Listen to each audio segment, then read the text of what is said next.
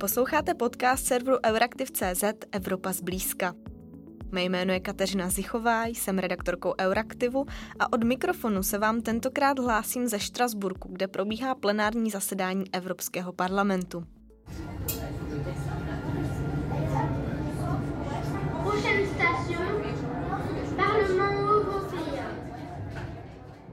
Klíčovým momentem této zářijové schůze europoslanců je projev o stavu Unie Ursuly von der Leyen, předsedkyně Evropské komise.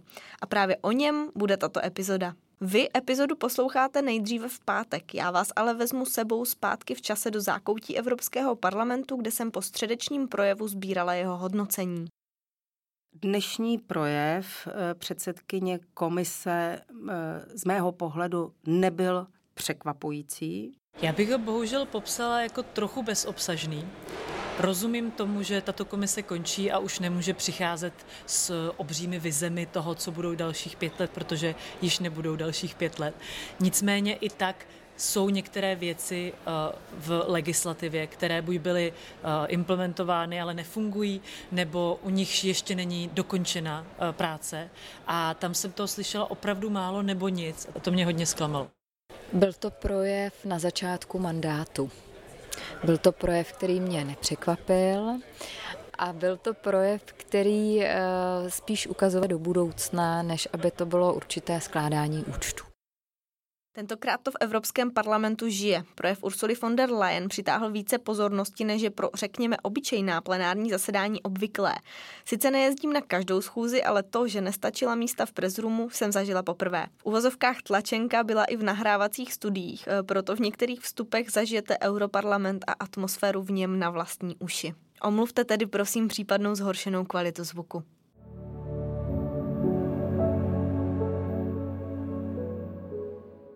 Ohlednutí za mandátem a výhledy pro Evropu do budoucna, tak by se dal schrnout středeční projev Ursuly von der Leyen ke stavu Evropské unie.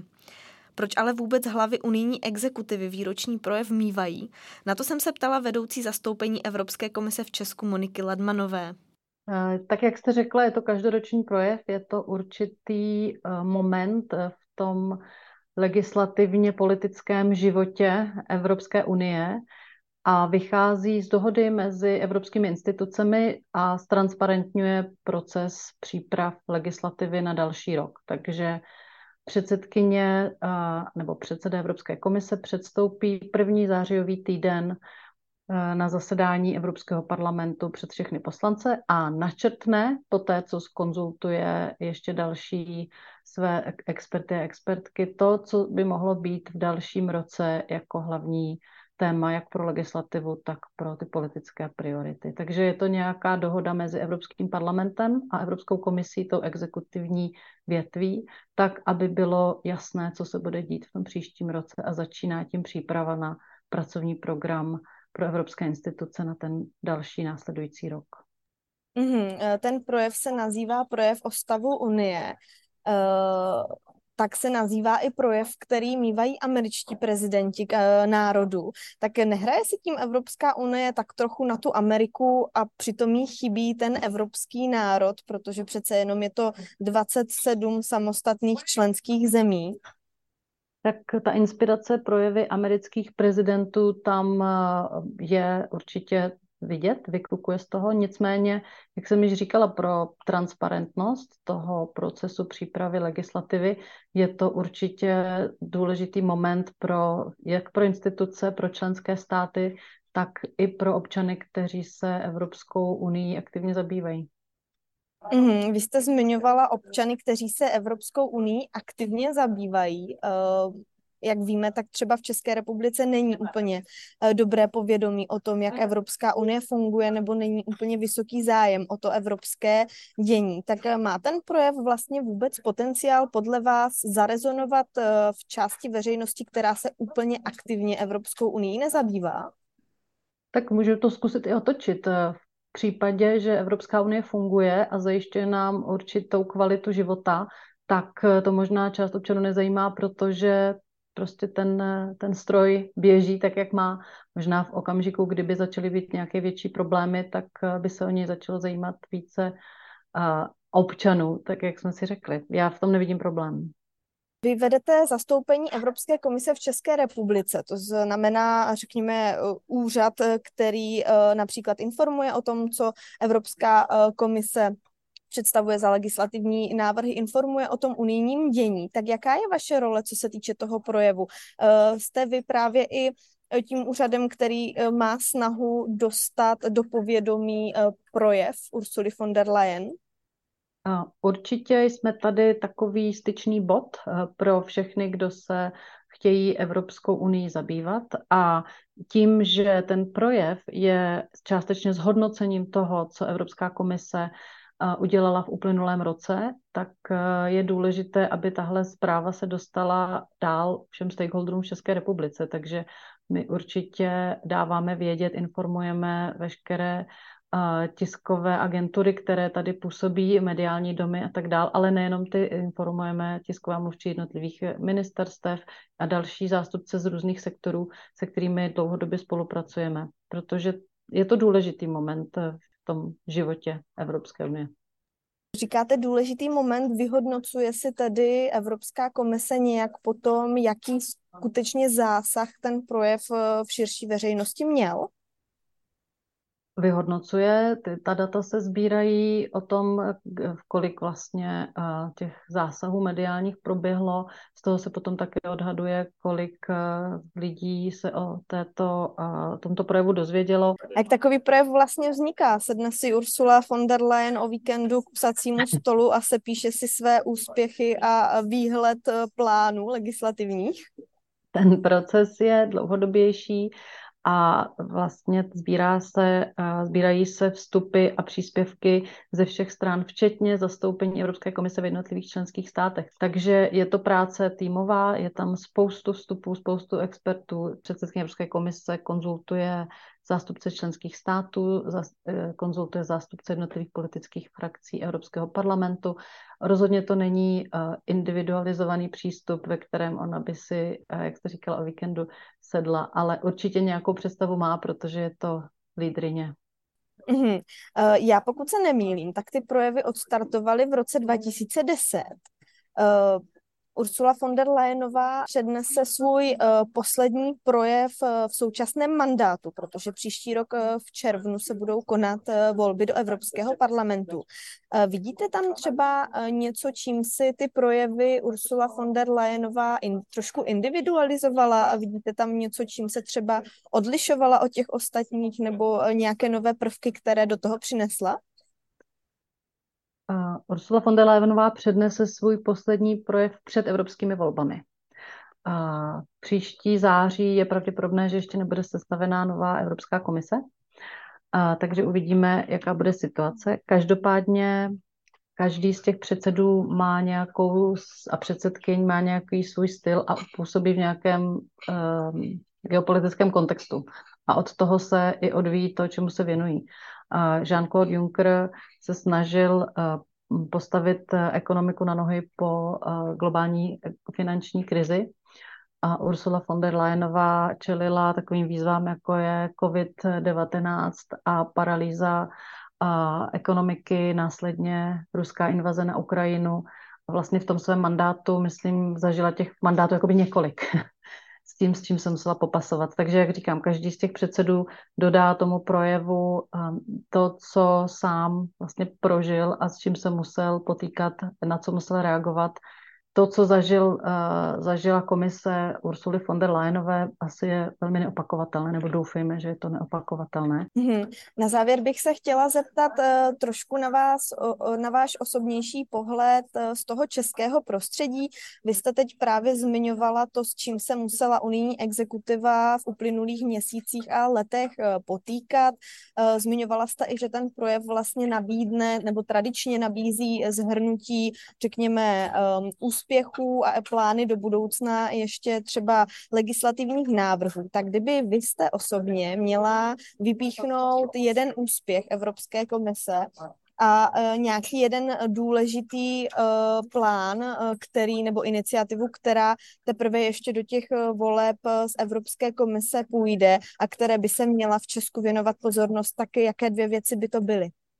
Hmm, tak jako úspěch bych rozhodně vypíchla a to bezprecedentní snížení závislosti na ruských fosilních palivech, ke kterému došlo v průběhu uplynulého roku. Stalo se to rychle, stalo se to, troufám si říci, bezbolestně a v současné době jsme prostě na a, ani ne desetině toho, co byla ta, a, ta kapacita před začátkem války na Ukrajině. A pokud jde o to, co ještě se má, nebo co se ještě bude dále diskutovat, já se domnívám, že ta um, klimatická uh, situace, o které teď víme i zase daleko více, než jsme viděli před čtyřmi lety, když uh, vznikala zelená dohoda, tak nás vlastně stále víc upozorňuje na to, jak eh, je potřeba snižovat emise skleníkových plynů a skutečně zrychlit ten přechod na obnovitelné zdroje. Takže tak, abychom přežili, tak aby uh, příští generace vůbec mohla fungovat na planetě. Takže to si myslím, že je téma do budoucnosti a do toho samozřejmě ekonomická témata, která jsou s tím spojená, protože Evropa se momentálně uh, dostává z té ekonomické situace a předpověď um, ekonomických výsledků není uh, úplně nejdůžovější. We have not forgotten Putin's deliberate use of gas as a weapon and how it triggered fears of blackout and an energy crisis like in the 70s. Many thought we would not make it through the winter because of lack of energy, but we made it. We made it because we stayed united, pooling our demand and buying energy together. Mířím k takzvanému hemicyclu, tedy poblíž sálu, ve kterém poslanci debatují a hlasují. Kolem jsou všude kamery a malá studia, hemží se to tady novináři i europoslanci. Já hledám místo předsedkyni Evropského parlamentu Ditu Charanzovou za ANO, která sedí ve frakci Renew Europe. Ptát se jí budu jak jinak než na projev Ursuly von der Leyen. Je krátce po něm a mě zajímá, co si o něm myslí. Byl to projev na začátku mandátu. Byl to projev, který mě nepřekvapil a byl to projev, který eh, spíš ukazoval do budoucna, než aby to bylo určité skládání účtu.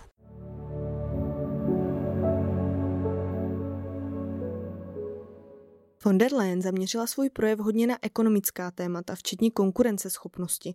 Proto, aby si ji Evropa zachovala, musí podle ní dělat všechno, co je v jejich silách.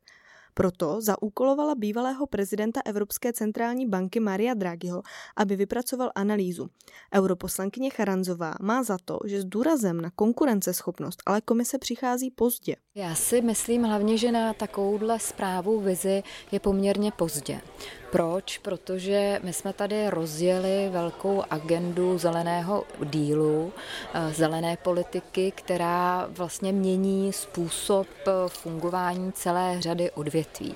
A děláme to v době, kdy na Evropu dopadají eh, ekonomické dopady války, kdy se odstřiháváme třeba od ruských energií, ehm, investujeme do elektromobility, kde se stáváme závislí na Číně, to se stejné platí u solárních panelů a já si celou dobu toho procesu těch čtyř let kladu otázku právě toho, jest, co je naším konečným cílem. Ano, já také chci, aby jsme eh, dělali maximum pro lepší planetu. Na druhou stranu, eh, když vidím, že celá řada podniků z Evropy odchází, protože to prostředí je přeregulovatelné, tak se o tu konkurenceschopnost Evropy bojím. Podle von der Leyen by mělo být jednou z unijních priorit její rozšíření, proto mu věnovala hodně prostoru. Rozšíření podle ní nemusí nutně předcházet větší reforma Evropské unie, která by znamenala změnu smluv. Podle Charanzové se ale na rozšíření nějakým způsobem tak jako tak musí Evropa připravit. Já si myslím, že se ne, ne, nemůžeme vyhnout debatě o tom, co má Evropská unie sama udělat předtím, než k rozšíření dojde.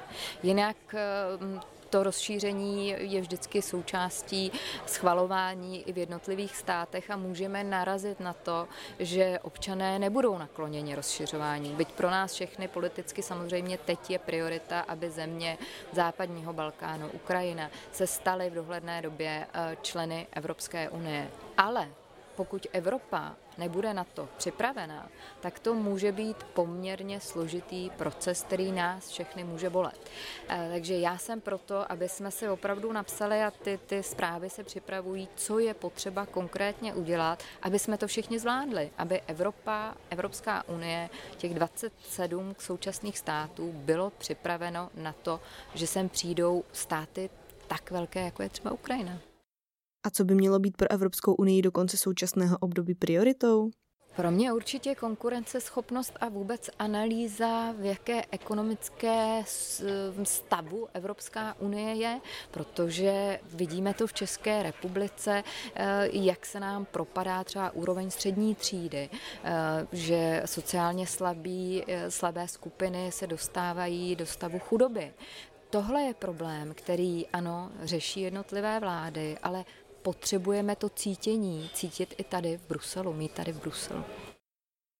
These three challenges, labor, inflation and business environment, come at a time when we are also asking industry to lead on the clean transition. So we need to look further ahead and set out how we remain competitive as we do that.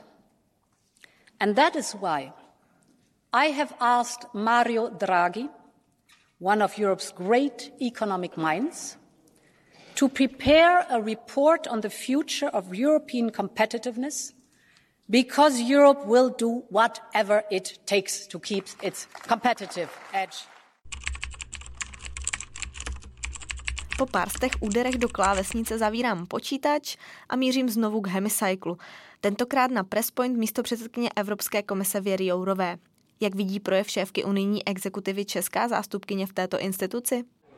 Já ho samozřejmě hodnotím pozitivně, ta zpráva byla zároveň bilanční, koukala se zpátky na ty čtyři roky této komise.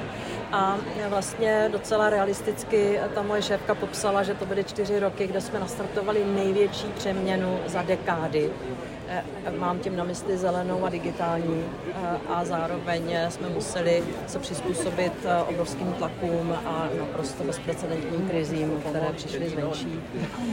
Ať už to byl covid nebo válka na Ukrajině, takže bilance a zároveň realistická vize do budoucna. Vize mají tu špatnou vlastnost, že to někdy je malování vzdušných zámků. Toho se teda opravdu vystříhala. Mně se to líbilo, že to bylo jak realistické pro, nebo reálné, řekněme, plánování pro další ty, ty měsíce, které má ještě tato komise, ale naznačovala tam i ty plány dlouhodobější. Jednou z novinek, které ve svém projevu von der Leyen oznámila je, že státy, které přistupují do Evropské unie, bude Evropská komise nově hodnotit spolu s již členskými státy v každoročním hodnocení stavu právního státu. Ptala jsem se tedy, co to bude v praxi znamenat. Znamená to v praxi, že úplně stejně, jak teď funguje ta zpráva pro členské státy, tak bude eh, fungovat i pro ty eh, přistupivší a eh, jak to zapadá, to hodnocení, které budete dělat i pro ty ostatní státy, už do přístupového procesu, který už je v Evropské unii nějak nastaven a i v něm se hodnotí justice, právní stát a tyto reformy. Přesně tak, jsou tam kapitoly, které jsou velmi jaksi zaměřené na fungování justice, fungování protikorupčních eh, opatření, včetně vyšetřování velké korupce a média. A to jsou právě, to, to je to vyjednávání, kde vlastně my chceme vidět pokrok. A když my ty země zahrneme do toho každoročního hodnocení a budeme jaksi i pomáhat těmi doporučeními a nějakou intenzivnější komunikací, tak to ty země musí jenom uvítat. Eh, a mimo jiné se může ukázat, že některé přistupující země mají eh, stabilnější a nezávislejší justici než některé členské státy. Jestli ještě můžu navázat na ten právní stát, eh, nechyběla vám tam větší zmínka o stavu právního státu v Evropské unii? Vím, že někomu to možná může přijít jako opakování stále stejného dokola, ale pořád tady máme zkrátka v Evropské unii dvě a možná i více zemí, ve kterých ta situace není vůbec ideální. Ursula von der Leyenová to řekla jasně v tom jednom mezivstupu, že péče o demokracii a o právní stát musí být kontinuální, nepřetržitá a intenzivní, protože eh, demokracie a demokratické instituce se budují eh, během dekád a můžou se zničit přes noc jedním zákonem. A ona přesně ví, eh, že bez dodržení principu právního státu všude v Evropě, tak se bude rapidně snižovat důvěra mezi státy, tím pádem ochota se domlouvat na kompromisech. Tohle to je opravdu eroze, kterou si nemůžeme dovolit, zvlášť teď, když bychom se mohli odstnout v nějakém oslabení kvůli vnějším tlakům. The rule of law and fundamental rights are always and will always be the foundation of our union in current and in future member states. And this is why the Commission has made the rule of law reports a key priority. We now work closely with member states to identify progress and concerns and make recommendations for the year ahead. Pár kroků od Hemicyclu poblíž baru pro europoslance se pak potkávám s europoslankyní Markétou Gregorovou za Piráty z frakce Zelených a europoslancem Luďkem Niedermayerem za TOP 09 eh, z frakce Evropské lidové strany. Nejprve mluvím o projevu Ursuly von der Leyen s Markétou Gregorovou. Já konkrétně zmíním věci, kterým jsem se věnovala a tedy vidím, co tam chybí nebo kde není posun. Jednou z těch věcí je, že už před létem, eh, snad v květnu nebo červnu, eh, měl být eh, balíček ochrany demokracie. Paní Věra Jourová, naše česká komisařka, tak ho z dobrých důvodů odsunula a dál činí konzultace s neziskovými organizacemi. To já sice cením, nicméně máme tedy už září a hlavně v tom, uh, té zprávě o stavu Unie, to Ursula von der Leyen vůbec nezmínila. A my tady máme za rohem volby, vlastně to, že budou volby, byla doslova její asi druhá věta a jak jsou důležité. A potom neřekne, jak je ochráníme, ačkoliv vidíme, že ty dezinformační tlaky a propagandistické tendence nejenom Ruska, i když to je to největší hrozbou pro nás, ale i Číny, tak rostou. A ona vůbec neadresovala ty chyby že? Jako třeba to, že balíček ochrany demokracie má obří spoždění. takže to si myslím, že bylo mm, něco, co se příliš nepovedlo, je nutné přeci jako říct i toto ještě není a mělo by se to stát. A pak třeba to mi přijde osobně, že se týká hodně i České republiky, eh, takzvaný zákon o čipech, na kterém jsem pracovala, tak měl mimo jiné zemím, jako je Česká republika, pomoci za, uh, zaplatit ty investice, které by sem přicházely. Ale když se teď domlouvala ta továrna, kterou uh, postaví Tajvan, tak jediná země, která měla schopnost jí zaplatit, aby zde vůbec mohla být postavena, bylo Německo. Tomu přesně ten zákon o čipech měl zabránit. Takže já bych se Uršuli von der Leyen zeptala, kde je řešení toho, že ten zákon o čipech zjevně nefunguje. Já samozřejmě vím, kde je to řešení. Není tam dostatek finančních prostředků, což jsme kritizovali už ve vyjednávání, ale proč to ignoruje? Určitě uh, jsem vnímala jako pozitivní zmínky o společném řešení migrace a obecně této otázky, protože uh, uh, uprchlíci z Ukrajiny po válce ukázali, že kapacitu ty národní členské státy mají, ale jde samozřejmě o ten způsob integrace. A to, že jsme se něčemu tak velkému dokázali postavit poměrně se ctí, tak bychom teď měli být schopni navázat a e, zahrnout do toho i uprchlíky a migrující osoby z jiných zemí, než je Ukrajina. A tam musím přiznám, jsem velice ráda, že Ursula von der Leyen velice nepopulisticky a jasně řekla, že to musí být společné řešení a že na tom budeme pracovat, ať už se jedná o tu aktualizaci migračního azylového paktu nebo, nebo jiná řešení. To si myslím, že od mnoha politiků bohužel nezaznívá, protože se tématu migrace bojí. Jsem ráda, že nejvyšší představitelka Evropské unie se tématu migrace nebojí. Kromě toho, jak hodnotí projev, jsem se Markéty Gregorové ptala také na to, co by měla být v dobíhajícím mandátu pro Evropskou unii priorita. Tak zaprvé nahradit uh, France Timmermanse, který opustil svoji pozici komisaře pro životní prostředí uh, a i samozřejmě ho nahradit někým, kdo se toho ještě s vervou ujme, protože ten balíček různorodých opatření, ať už pod Green Dealem nebo Fit for 55, tak eh, ještě není dotažený a je potřeba uh, tam spoustu návazných opatření učinit ještě před koncem mandátu. Nejenom samozřejmě kvůli tomu, že tato komise a tento parlament mají vůli uh, něco ohledně životního prostředí dělat, ale i čistě proto, že je mezi novými volbami a novou komisí a parlamentem určitě určité období několika měsíců, kdy se prostě nic schvalovat nebude a myslím si, že zrovna životní prostředí si vyžaduje aktivní, uh, aktivní činnost a ne odklady. Takže to je podle mě jedna z velkých priorit, také nezmíněná mimochodem. Um, zároveň třeba Green Deal nebyl podstatě zmíněn ve smyslu jeho významu, ale bylo zmiňovány všechny ty uh, návazné aktivity, co musí být udělány. Myslím si, že poměrově Ursula von der Leyen o věcech, co se musí stát v rámci Green Dealu, mluvila úplně nejvíc ze všeho, což je dobře, ale chybí tam pak nějaká ta koncepce odpověď, jak tady těch všech ambicí teda chceme dosáhnout.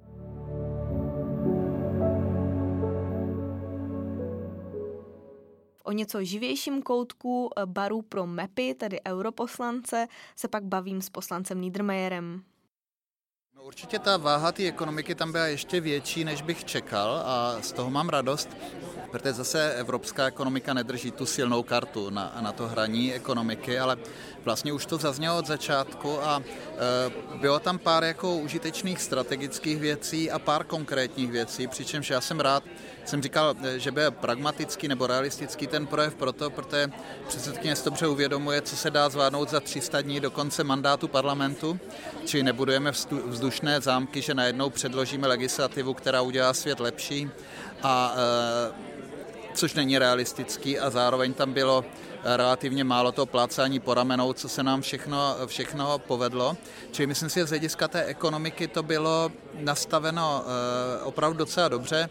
Myslím si, že silný je otevřít to téma konkurenceschopnosti a to ne na té politické úrovni, kde ta diskuze sklouzne opravdu jako politickým statementům, ale volba toho Maria Draghiho, že by to měl odpracovat, je podle mě skvělej, eh, jako skvělej a velmi důležitý moment. Eh, líbily se mi některé ty konkrétní iniciativy, Samozřejmě všichni doufáme, že, že jak Evropská unie, tak členské země najdou cestu k odstraňování těch red tapes, protože nikdo není hrdý na to, že biznis je zatížen příliš eh, složitými administrativními požadavky. Eh, vím z diskuze s kolegy, že se to málo kde daří nějak efektivně řešit. Eh, pokud šéfka komise slibuje, že už na tom pracují nezávislí, to je důležité, nezávislí experti, nikoli ti, kteří ty požadavky píšou, tak to je dobrý začátek a, a myslím si, že kdyby opravdu řádově v horizontu měsíce něco předložila, tak je to natolik politicky eh, pozitivní téma, že ten parlament by zapnul naplno a teoreticky by se to dalo eh, zvládnout, ale je to podle mě jako opravdu tohle hodně dlouhodobý proces.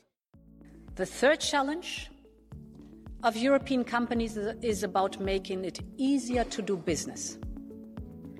Small companies do not have the capacity to cope with complex administration. Or they are held back by lengthy processes.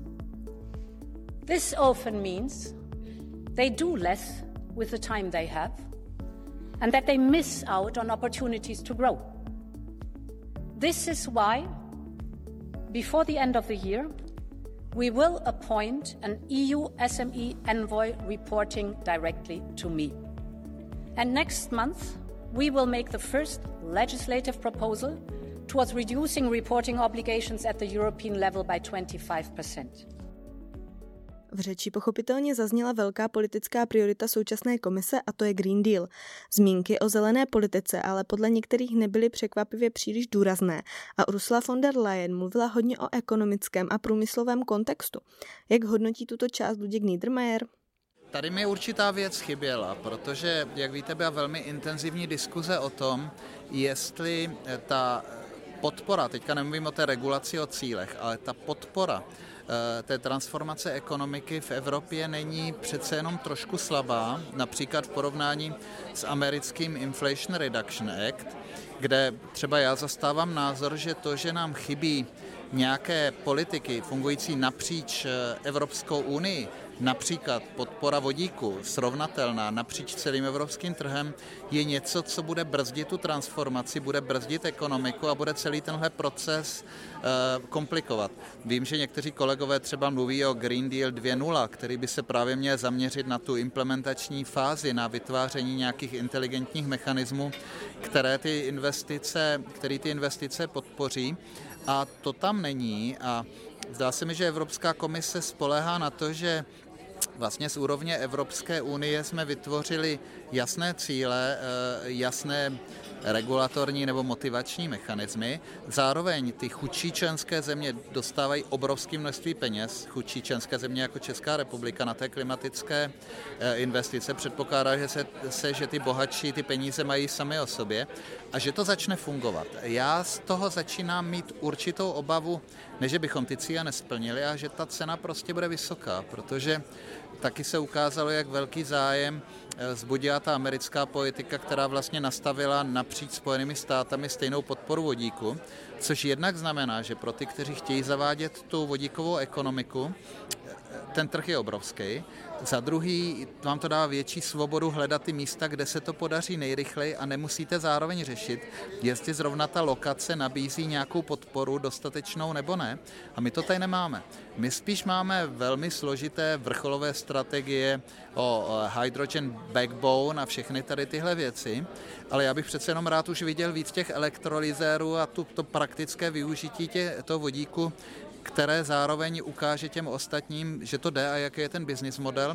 A to v tom fragmentovaném systému, kde každá země si volí vlastní podporu, se prostě nedá vytvořit. Čili mě tady tohle mrzí, já jsem opakovaně mluvil o tom, že bychom měli zvážit, jestli opravdu ten evropský rozpočet vytváří evropskou přidanou hodnotu, ale chápu, že ten zájem na zachování status quo je strašně velký a, a zdá se, že eh, ani předsedkyně komise neměla eh, odvahu tady tohle otevřít. A bylo v řeči také něco, co slyšel Nerad? No já nemusím úplně hledat ty negativa, protože eh, v tom projevu musí zaznít všechno. Prostě každý člověk v parlamentu, každý evropský občan čeká o té unii něco trochu jiného a ta předsedkyně nemá volbu, než každého se aspoň trochu dotknout a zároveň má na to nějakých 60-90 minut. Čili já v tomhle nechci být jako přehnaně kritický. Eh, ano, eh, myslím si, že by že tam mohlo být víc to ekonomického follow-up té dekarbonizace, kde teďka jsme opravdu v té fázi, kdy se to musí začít dít. Jinak já jsem spíš tam vnímal ty pozitiva v těch oblastech, které mě zajímaly a to je to silné zastoupení ekonomiky. A myslím si, že z mého pohledu eh, docela odvážný a přímočarý eh, bylo to vystoupení v oblasti rozšíření, kde vlastně eh, šéfka komise řekla, šla proti názoru některých členských zemí a řekla, že rozšíření je možné bez zásadní změny smluv. A zároveň řekla, tak všichni se něčeho bojíme v souvislosti s rozšířením, tak my začneme analyzovat ty jednotlivé oblasti ať tu diskuzi z nějaké té mlhy dostaneme jako ke stolu a můžeme se o tom bavit. Já si myslím, že je to hrozně důležitý, protože eh, některé ty země, za prvé to už hodně udělají na tom přístupovém procesu a za druhý eh, hodně prostě věří té evropské perspektivě a snadno můžou být zklamaný. A myslím si, že eh, nemůžeme prostě tu diskuzi o tom odkládat dál a dál. Podle mě to není primárně diskuze do Evropského parlamentu, eh, je to diskuze na radu, ale ten balónek vysaný vůči Evropskému parlamentu podle mě byl zajímavý a jsem zvědav, jestli tu diskuzi někdo zvedne. I believe that the next enlargement must also be a catalyst for progress. We have started to build a health union at 27. And I believe we can finish it at 30 plus. We have started to build a European Defence Union by 27. I'm convinced we can finish it at 30 plus. We have proven that we can be a geopolitical union and showed that we can move fast when we are united. And I believe that Team Europe also works at 30 plus.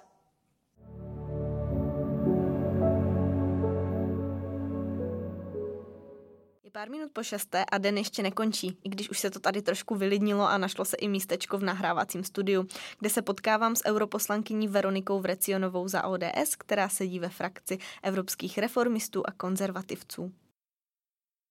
Možná, abych nezačínala kriticky, tak mi dovolte jenom jakoby opravdu schrnout to, že prostě uh, si myslím, že i ta covidová krize přes možná počáteční zmatky eh, nakonec byla zvládnutá dobře eh, pod jejím vedením, pod, ta, eh, pod taktovkou předsedkyně komise. Určitě si myslím, že i ta energetická krize zase zpočátku to všechno vypadalo velmi složitě, zdálo se plno, síčku, plno lidí síčkovalo, že vůbec nezvládneme zimu. To tam ona ostatně zmiňuje v tom projevu a má pravdu, že prostě tady díky té spolupráci a i jejímu tlaku se to podařilo vlastně zvládnout. Eh, jsem velmi ráda za postoj Evropské unie členských států vůči Ukrajině. Za ten, za, a to ta, tam si skutečně myslím, že i její silný vliv je pozitivní na to, jak se přijímají sankce. A i jsem velmi ráda, že v tom projevu zmiňuje, že se vlastně tomuto Ukrajině a podpoře Ukrajině musíme věnovat nadále. Eh, takže to je to pozitivní. To, co vlastně já kritizuji, je to, a to je, a proč jsem ani vlastně zpočátku nepodporovala Green Deal, protože vlastně my jsme eh, jakoby kolegové, kteří pro to hlasovali, dali zpočátku vlastně takový mandát té komisi, kde si myslím, že v této agendě ona nesmírně podléhala Franci Timmermansovi, který je architekt celého Green Dealu a který v řadě věcích a teď já nechci vůbec pochybňovat, že musíme eh, chránit eh, přírodu, vzduch, vodu, krajinu. Potřebujeme určitě eh, v těchto věcích udělat i ještě hodně práce, ale obávám se, že vlastně to, co tento parlament, komise vlastně předkládala, jak jsme to schvalovali, tak je to vlastně spíše často je to spíše ideologie, je to spíše jdeme cestou zákazů, příkazů, restrikcí místo toho, abychom lidi a firmy motivovali a e, obávám se, že to v konečném důsledku, a to se ukáže za pár let, bude spíše kontraproduktivní. Mm-hmm. My jsme v červnu nebo v červenci, teď si nejsem místa, e, sledovali takový trošku možná předvolební obrat lidovecké evropské ano. rodiny, co ano. se týče právě přístupu ano. k zelené politice. Ursula von der Leyen je členkou této evropské politické rodiny a dnes se vyrojily některé hlasy, že její pas pasáž v projevu ke Green Dealu byla poměrně zdrženlivá. Eh, očekáváte tedy od toho předvolebního období a možná i toho povolebního období, tak jak bude pravděpodobné, že bude složen ano. budoucí Evropský parlament, že Evropská unie od zelené politiky, tak jak, tak jak ji doposud budovala, možná trochu ustoupí, že ji zmírní? No, já v to pevně doufám. já v to pevně doufám. A musím teda opravdu potvrdit. Mm, já možná malinko dovolte mi, abych vám dala konkrétní příklad na zemědělské politice, protože jsem člen zemědělského výboru. Eh, a vlastně ještě tak před rokem bylo vidět, konkrétně na eh, kolezích eh, z EPP, především z CDU, že vlastně podporovali všechny ty předlohy a návrhy, co k nám přišly ty zelená opatření vlastně se na zemědělcích projevují vlastně úplně jakoby v té první fázi. Tam, tam se to vlastně na ně projevuje okamžitě. Musím právě říct, že mě moc mrzí, že paní předsedkyně komise velmi dlouho nechávala úplně volné pole eh, panu Timmermansovi, kterého já hodně kritizuji. A už proto, že letos v červnu to bylo poprvé za ty čtyři roky, kdy přišel do zemědělského výboru. Bylo to úplně poprvé, on se s námi nebavil. My komunujeme se zemědělci, to znamená, on tady předkládá návrhy, které mají přímý dopad na lidi, na zemědělce v tomto případě, ale vůbec s nima nekomunikuje, jestli jsou schopní to zvládnout.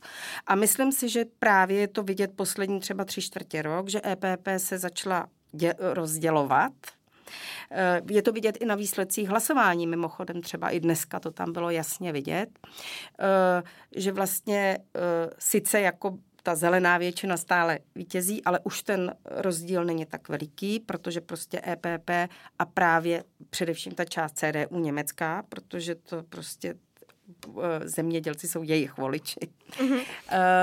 A bylo tam mimochodem je i vidět jistý rozkol mezi panem Weberem a, a, a Uršulou von der Leyen. Mm-hmm. A myslím si, že pod tlakem a pod vlivem lidové strany právě to jisté změkčení té akcentace toho, té zelené politiky v tom dnešním projevu paní předsedkyně byl vidět. A myslím, že to je důsledek této politiky. A teď navážu. Vy se mě ptáte, jestli co se stane po evropských volbách. Já pevně doufám, protože si myslím, že řada těch politiků začne cítit eh, že ty voliči, na které postupně už začínají ta opatření dopadat, takže s tím začnou mít problémy a myslím si, že ten příští složení Evropského parlamentu Bu- a teď já vám řeknu mé přání. Já bych si přála, aby bylo více doprava, aby v té zelené politice, aby jsme uh, byli více nohama na zemi, abychom byli uh, pragmatičtější, ale velmi se obávám toho, aby ta naše politika víc nenahrála populistickým stranám, mm-hmm. SPD uh, podobně. A to se bojím, že to prostě nechceme. A proto se snažím i velmi často s kolegy z těch jiných politických stran mluvit tak, že bychom měli prostě malinko v těch zelených opatření zmírnit, abychom tu evropskou veřejnost nestratili, respektive aby nám neutekla eh, k nějakým extrémistům nebo populistům. Mhm. Na druhou stranu tady máme uh, závěry vědeckých studií uh, o vývoji klimatu, ano. které hovoří zcela jasně. Tak ano. může si vlastně Evropa dovolit uh, být méně ambiciozní? Uh. Vidíte tam nějakou zlatou střední cestu mezi těmi vámi zmiňovanými, řekněme, uh, příkazy a zákazy? Já si uh, celou dobu o tom mluvím. Já samozřejmě, uh, otázka taky je, co bude za 50 let, to jestli to něk, něk, jak, jak to věci jsou schopni, protože zase někteří věci říkají, že uh, s, možná nebudou, ty scénáře nevidí tak, tak velmi tragicky. Vůbec to nechci tohle spochybňovat, počítejme s těmi horšími scénáři. Nicméně tady chci říct, že prostě Evropa, která produkuje 8% CO2, prostě nezachrání celou planetu planetu. A tady si myslím, že i komise uh, udělala, vlastně má ohromný dluh, protože eh, je potřeba prostě jednat i s dalšími zeměmi, získat je. A to já si vůbec nemyslím, že se zatím stalo. A eh, jestli Evropa těmi svými opatřeními dosáhne toho, že my snížíme o nějaké to procento z těch 8%, to znamená třeba ovlivníme půl procenta celosvětově, za tu cenu, že jenom schudneme, ztratíme schopnost konkurence, eh, eh, konkurovat s ostatním světem, s ostatními zeměmi a postaví a, naše středně příjmový a nízkopříjmový spolu, spoluobčané budou mít ekonomické problémy, tak e, já nevím, čemu tím pomůžeme. Prostě ztratíme podporu veřejnosti pro ta zelená opatření úplně a v konečném důsledku se to všechno může i obrátit proti Evropské unii. A to prostě nikdo nechce. Já to nechci. Mm-hmm. Na druhou stranu to nemůžeme ignorovat jenom proto, že to ignorují uh, jiné, jiné státy a jiné politické reprezentace. Uh, poslední otázka. Ursula von der Leyen vlastně hned v úvodu toho projevu zmínila, že jí zbývá 300 dní necelých do evropských voleb, to znamená 300 dní do, řekněme, konce toho mandátu, co je podle vás teď, eh, nebo měla by být podle vás teď priorita Evropské unie na těch posledních 300 eh, dní? Je to dotažení nějaké legislativy, je to vyzdvihnutí nějakého nového tématu? Co to je? Eh, já jsem velmi přivítala, že tam zmínila pár věcí, které vlastně bych byla ráda, aby jsme je ještě v, tom, v těch zbylých měsících dotáhli, nebo pokusili se posunout, tak. Je to uh, práce na rozšíření Evropské unie bez změny smluv, protože to si myslím, že tak se nikde ne, eh, nikam nedostaneme, protože ta jednání se zablokují. Nemyslím, že bychom se měli za těch deset měsíců rozšířit, ale abychom pokračovali dál v těch jednáních. Jsem velmi ráda, že mluvila o daleko větší podpoře malých uh, podniků a hlavně zjednodušování podmínek pro jejich fungování, protože tady vidím, že Evropa má, začíná mít ohromný problém.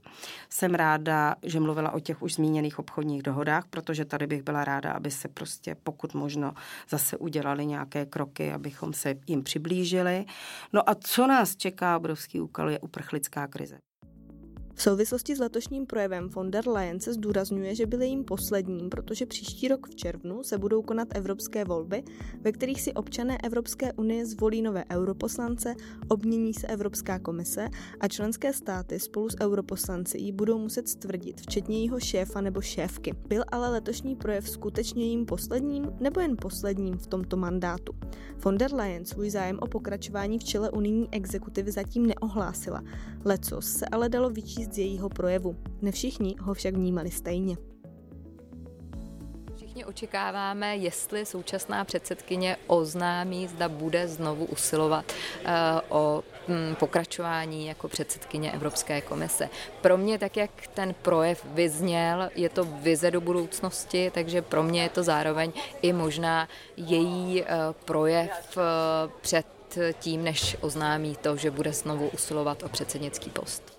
Myslím si, že se tomu velice uh, moudře a aktivně vyhnula, aby vůbec něco takového naznačovala. Myslím si, že pokud už mluvila o vizích, tak uh, velice jasně říkala, že jsou pro Evropu, ne pro to, co ona má v plánu pro Evropu. A i kdyby náhodou se znovu ucházela a obdržela místo předsedkyně Evropské komise, pak i ta budoucí Evropská komise bude pravděpodobně velice jiná a ona si nebude sama za sebe diktovat, jak to bude vypadat. Tudíž já to tak osobně nečtu. Ehm, myslím si, že vlastně eh, tím, jak eh, vyjmenovala obrovské množství v uvozovkách úspěchů z jejího hledu, eh, tak si samozřejmě nezavírá nebo snaží se otevřít si dveře k dalšímu znovu zvolení, ale myslím si, že za prvé máme před sebou ještě skoro rok nebo deset měsíců práce z této komise a za druhé to bude hodně záležet i na výsledku evropských voleb za 10 měsíců a potom na samozřejmě na vyjednávání v Evropské radě. Já jsem se tak soustředila na ten obsah, že ten celkový umělecký dojem mi trochu unikl, ale už jsem to tady slyšela od hodně lidí, že to na ně dělá dojem, naznačila, že bude chtít kandidovat. Tož bych byla velice ráda. This is Europe's moment to answer the call of history. Long live Europe. Thank you.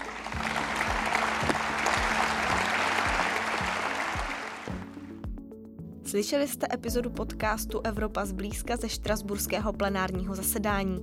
Od mikrofonu se loučí Kateřina Zichová. Děkujeme, že nás posloucháte. Budeme rádi, když náš podcast doporučíte známým a kolegům a budete nás sledovat na sociálních sítích.